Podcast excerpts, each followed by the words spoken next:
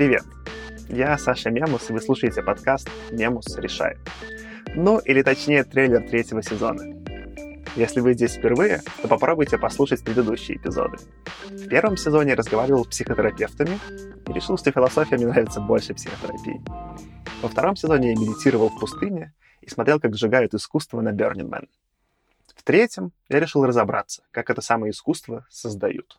В первом эпизоде я поговорю с уличным художником Мейком. Сначала рисовал такое традиционное граффити, потом понял, что хочу делать что-то более необычное, и мне хотелось сделать искусство не просто для тех, кто в теме, а хотелось сделать э, какие-то высказывания, которые были бы интересны и понятны прохожим. Ты ходишь по городу, смотришь, общаешься с людьми, подмечаешь какие-то ситуации, и потом делаешь какое-то высказывание в городе, и потом какие-то прохожие или дворники, они тоже с тобой взаимодействуют. Либо закрашивают, либо тебе что-то говорят, либо что-то подписывают. И мне очень нравилась эта коммуникация в городской среде.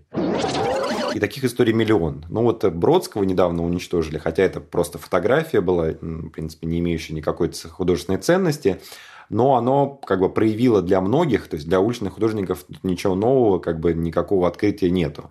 Но, так скажем, общественность в очередной раз или на таком новом уровне столкнулась с этой ситуацией проблемой закрашивания уличного искусства, э, ну, либо просто любого высказывания, любого изображения, да, в городе. И, конечно, это бросает вызов, с одной стороны, некой демократичности и возможности там, маленького человека заявить о себе, да, оно как бы нас демотивирует и лишает нас голоса, да. С другой стороны, на противоборстве могут быть как бы как раз такое желание бунтовать, разрушать. Хотя, кто знает. А все-таки у нас сейчас никаких бунтов и разрушений нету. Посмотреть, что в США. А тут как бы получается так, что нам продают вот некий образ, э, ну, там, западные медиа, да, они как бы продают нам образ из Запада, как такого передового э, там, метрополии, да, в которой как бы культурно все развито, и там как бы есть место и протесту, и критики самой себя, но при этом эта критика, она на самом деле никогда не достигает сердцевины, она всегда как бы такая очень поверхностная и такая, ну, как бы недостаточно радикальная. Во втором эпизоде я поговорю с абстрактной художницей Машей Сомик. Одна из моих задач — это сделать абстрактное искусство более понятным, ну, приблизить, скажем так, его к людям. Ну, я так говорю еще, потому что я как бы часто очень дарю своим родственникам свои работы, и ну, иногда проскальзывают такие фразы, там, я бабушке подарила натюрморт, и мне говорят, о, ну вот это вот, да, мы понимаем, ну а вот то, что ты последнее принесла, ну это что-то вообще. Я заметила, что вообще вот процесс татуирования, он очень похож на процесс терапии. То есть, например, ты приходишь к психологу, и э, что-то оставляешь у него, и с чем-то уходишь. И эм, на самом деле татуировку ты делаешь. Даже вот я по себе замечаю, мне иногда просто нравится картинка, я иду делать татуировку, но подсознательно всегда за этим что-то стоит. Я имею в виду какая-то психологическая штука. Получается, что люди как бы, ну, какой-то процесс у них происходит внутренний, когда им бьют татуировку, и для меня это даже какое-то сакральное действие. Я там зажигаю свечи, благовониями все обкуриваю. Ну, да, что-то такое. Ну, то есть, мне кажется, это цель пожизненная. То есть, что бы я ни делала, у меня цель лучше себя чувствовать.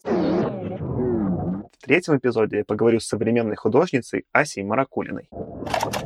Просто в современном искусстве так много течений, и до сих пор куча людей, которые занимаются им так, как занимались там 200-300 лет назад, и с помощью этого термина пытаются, наверное, для собеседника выделить, э, что это может быть все что угодно. Да, наверное, художника сейчас можно определить как современный, если он обладает какой-то вот этой широтой mm. работы с материалами, с медиа, с техниками. Как в музее сновидений Зигмунда Фрейда у меня были работы, я точно знала, что я хочу выставить их там. Я, я знала даже, как я хочу это сделать, и мне нужно, нужна была кураторская поддержка, чтобы для меня написали текст. Да, бывает, что просто у художников э, бардак в голове, и им нужен какой-то взгляд со стороны, как-то все, что они сделали, структурировать. Я тоже часто чувствую себя изолированно, сидя в мастерской. Но, с другой стороны, в жизни художника довольно много каких-то публичных моментов. Стараюсь делать так, чтобы э, мне самой, как зрителю, бы это понравилось. Четвертом эпизоде я поговорю с квир-художником и керамистом Кириллом Слободенюком. Исследовать тему стыда в себе непосредственно, да, через искусство. В йоге нет, наверное, таких, как я считаю, а, такой классовости, исходя из времени, проведенного в медитации. Опыт очень важен, но человек может быть в йоге очень-очень-очень много лет и топтаться на одном месте. Почему кундалини? Потому что это для меня любовь с первого взгляда кундалини-йоге есть медитация о, о стыде с э, порождаемым сексом. В какой-то момент, когда ты пытаешься понять, а что на самом деле с тобой происходит, а что тебе нравится, а вроде бы правильно так, а ты чувствуешь другое, а почему я не могу это делать? И ты исследуешь, а почему это стыдно? А почему даже эти кружки с вульвами и среди open-minded среды, и, или среди людей, наоборот, негативно настроенных, они какой-то резонанс вызывают. То есть почему для них это стыдно, и э, этот прекрасный орган, который так мало отображен в искусстве, почему я не могу сделать с ним керамику, почему я не могу так активно его использовать. А пятого эпизода пока нет. Если у вас есть классная идея, кого стоит позвать в подкаст, то напишите мне в Телеграме. Набирайте собачками музбот латиницей и найдете бота для обратной связи. Передавать приветы там тоже можно.